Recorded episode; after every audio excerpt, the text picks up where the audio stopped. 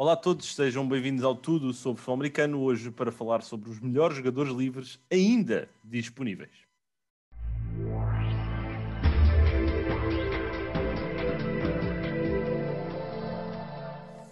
Sexta-feira, final de semana, depois aqui já na ressaca, na segunda semana de ressaca depois do draft, mas depois de uma grande bomba que é o calendário, por isso é tipo aquele clímax que agora vem por aí abaixo, porque são quatro meses de espera.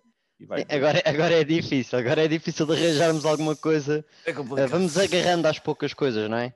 Há alguma É notícia, a training camps, as histórias que se podem criar. O, por acaso o Rogers é porreiro, porque pelo menos dá tinta para escrever nos próximos É verdade.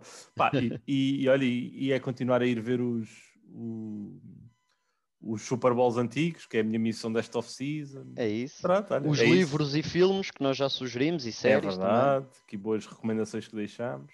Mas pronto, hoje vamos nos focar aqui um bocadinho também em jogadores que ah, estão no mercado livre ainda e pensarmos aqui um bocadinho que equipas é que pode fazer sentido irem falar com estes jogadores. Se calhar começamos aqui pelo, por ti, por eh, dizeres aqui quem é que seria o primeiro jogador que destacarias. Eu, eu acho que destacaria o Richard Sherman, porque é um, é um jogador assim muito, eh, talvez o mais emblemático de todos os que está aqui na, na free agency. Eh, ele por cima é muito mediático, acaba por ter eh, um papel nos mídia e por isso o nome dele vem mais ao de cima. E acho que é um jogador que dava, que fazia sentido. Eh, esquematicamente mais fácil diria 49ers, Raiders e, e Cowboys, talve- talvez. Eh, não sei se irá para algum destes. Os 49ers teoricamente estavam fora da corrida, agora parece que já estão outra vez. Uh, por isso, em termos esquemáticos, talvez dissesse, dissesse uns destes. Talvez os Cowboys, até para dar alguma presença mais veterana. Uh, sendo Sim. que os Jets também são hipótese, não? é? Os Jets também são Sim, e, e os próprios Seahawks, não é? Os Sim, próprios os Seahawks. Seahawks, claro, claro, que- Seahawks, claro. que, que também faz aqui algum sentido. Mas sim, é, é um dos grandes nomes e, e, pá, e pelas suas características de liderança, não é? Acho que faz todo o sentido Sim. teres alguém com, como o Sherman em termos de, de balneário, pelo menos ainda no próximo ano, mas a, quer dizer, a carreira dele realisticamente está, está na, na fase final, está no último quarto. Está no último quarto. Sim, Ah, olha, eu, o, nome, o nome que eu te deixo agora, que eu deixo aqui é o Mitchell Schwartz, o, o tackle de- dos Chiefs, que ahm, eu pensei que ele podia ser uma das opções para os Colts, mas ah, quer dizer, o Schwartz é mais right tackle, os Colts precisavam mais era do left tackle, por isso acabaram por ir para o Eric Fisher.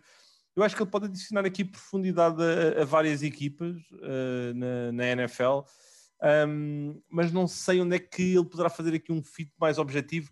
Talvez possa ir, por exemplo, para uns Chargers, por um motivo apenas. Eles têm o Brian Bulaga, mas o Bulaga é hiper resist, é, é hiper ah, propenso a lesões ah, ao longo das últimas épocas. Por isso eu acho que, por exemplo, uma abordagem dos Chargers de irem buscar um- uma presença tão veterana como o Schwartz poderia fazer sentido, inclusivamente podiam talvez mover o Bulaga para guard um, para também uh, tentarem minimizar essas lesões que têm sido mais um, que têm acontecido mais recentemente, mas não sei. Tu tens aqui outra- alguma outra equipa? Sim, acho que é assim. Os Packers para mim ainda continuam com um problema na- do lado direito da linha que ainda pode ser colmatado e os Schwartz eram uma certeza. Em vez de estarem a arriscar em rookies ou pessoal que ainda não tem tanta experiência, o Schwartz é uma certeza que quando estiver dentro de campo é, é possivelmente um top, vamos dizer top 7, mas um top 7 que vai ser barato nesta altura do campeonato. Por isso acho que, acho que seria uma boa uma boa fit lá. Os Steelers e os Bears acho que também precisam, mas não sei se esquematicamente faz tanto sentido. Uh, por isso eu diria que talvez número um seria os Packers, onde eu gostava de ver o Schwartz. Até, não quero dizer isto desta maneira, porque eu não gosto desta maneira, mas de certo modo, mais um nome interessante para meter à frente Aaron Rodgers, que pode ser de certo modo acalma esta tempestade que, que está em Green Bay. Sim, sim, sem dúvida, sem dúvida. Olha, e o próximo nome que temos aqui, uh, Russell Okung, é muito neste alinhamento, não é? É muito neste Sim, alinhamento. mas este, este certo tem left tackle, este aqui para os Steelers e Bears então fazia mais sentido a meu ver.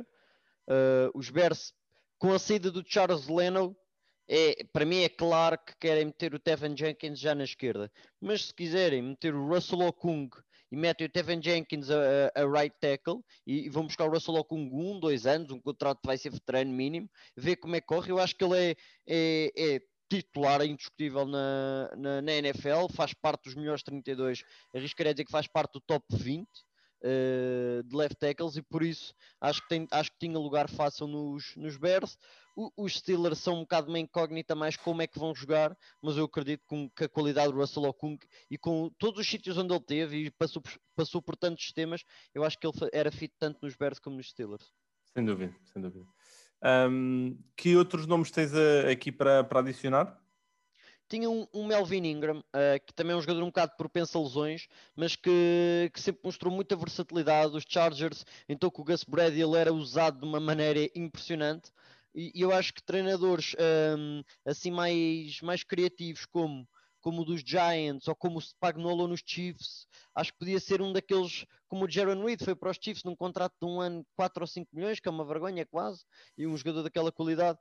O Melvin Ingram então nesta fase da carreira, e eu acho que se os Chiefs lhe dão o toque, olha, por 4 milhões, 5 milhões, vens aqui, grande possibilidade de um campeonato, e eu acho que ainda reformulava mais aquela defesa. Mas eu acho que Giants e Chiefs eram, por exemplo, as equipas que eu mais via o Melvin Ingram. Sim, eu acho que aí também podemos adicionar um bocadinho, se calhar, uh, uns Cowboys, que precisam, ainda que ele não, não, encaixe tanto no sistema, não é? Uh, Sim, não, mas... é um, não é um clássico 4-3, teoricamente. Exatamente. eu estava a tentar ir buscar mais versatilidade e mais. E, e talvez treinadores mais criativos, que eu não sei, acho que, que o Dan Quinn seja neste momento. Sim, não, é verdade, nesse, nesse contexto é verdade. A questão é, é o Melvin Ingram vai, vai estar em alguma equipa no início da época, ah, eu acho que seria estranho que não o fizesse, Sim. a menos que realmente do ponto de vista médico ele nunca tenha recuperado a 100% da, da, da lesão que teve aqui há duas épocas. Não, não foi uma lesão muito grave, mas é uma lesão chata um, no, no, joelho, na, na, zona da perna. Um, olha, agora aqui dois jogadores para cima da mesa, o Malik Hooker e o Steven Nelson, jogadores de secondary, para onde é que tu achas que poderá fazer sentido estes jogadores irem um, na próxima temporada?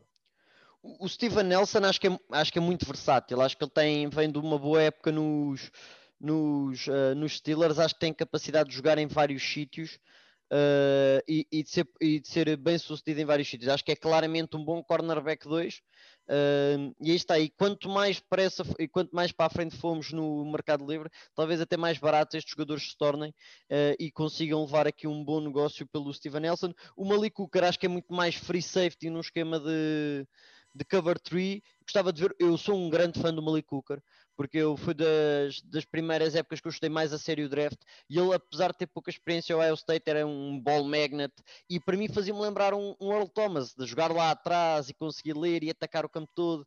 E, mas acabou por nunca conseguir transformar-se nisso nos Colts. Eu acho que ele nos Cowboys uh, poderia, de certo modo, lutar para, para a posição de free safety e, quem sabe, saudável, ser então aquele, um, aquele, aquele Robocop lá atrás a patrulhar que o Dan Quinn eu acho que gostava de ter sem dúvida alguma. O Steven Nelson eu gostava muito de o ver, por exemplo, nos Titans.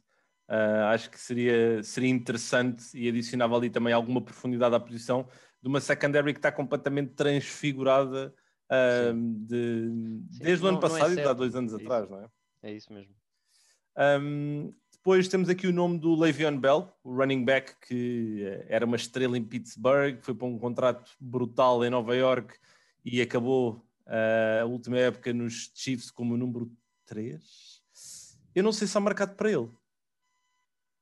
Eu acho que aí está, vai, no final da off-season vai haver quem precise, ou por causa de uma lesão, ou porque gostava de ter mais profundidade, e, e a realidade é que um, um Le'Veon Bell que, que, já custou não sei quantos milhões e dezenas de milhões ao, ao ano, vai ficar a custar o mínimo de um de veterano, provavelmente para uma equipa, que, que, se veja talvez mais, mais fraca na, na posição. Talvez uns Bills, se quiserem trazer alguma experiência atrás do Zach Moss e do Singletary, uh, o vão buscar, mas aí está, vai vai ser muito de, de, situação, uma equipa que não esteja muito confortável, tem um espaço e diz, olha, Levian Bell, se ele se portar bem, até pode ser que corra bem. E vai buscá-lo por 3, 4 milhões se for preciso. A questão é que quem quer que faça isso vai ter que ter muita atenção à, à questão comportamental e, à, e, ao fit Sim. dentro da cultura da própria equipa.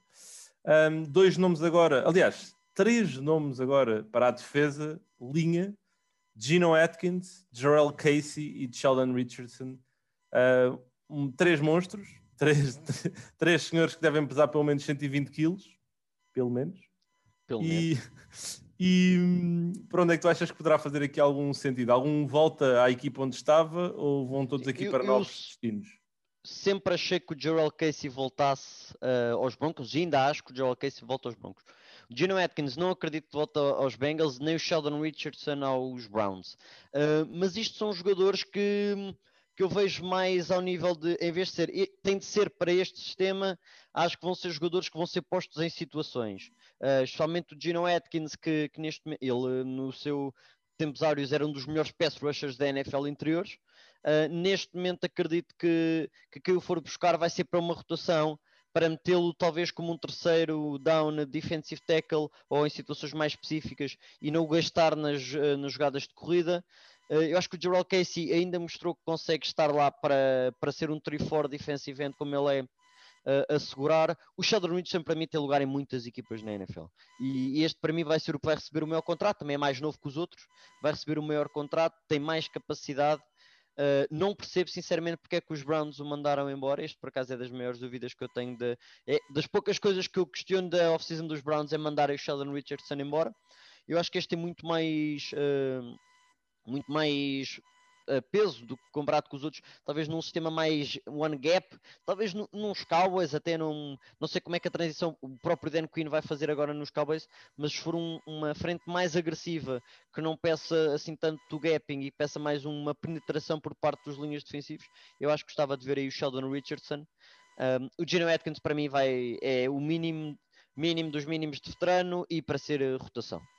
Sim, é, são jogadores que claramente já estão aqui em final de, de carreira um pouco como este último que eu vos vou deixar, uh, Larry Fitzgerald, que ainda não anunciou que se vai retirar, um, mas que eu gostava muito de ver voltar a ir para os Cardinals, mas eu acho Sim. que vai ser difícil. Mas eu não quero, eu não quero que ele vá para outra equipa. Assim.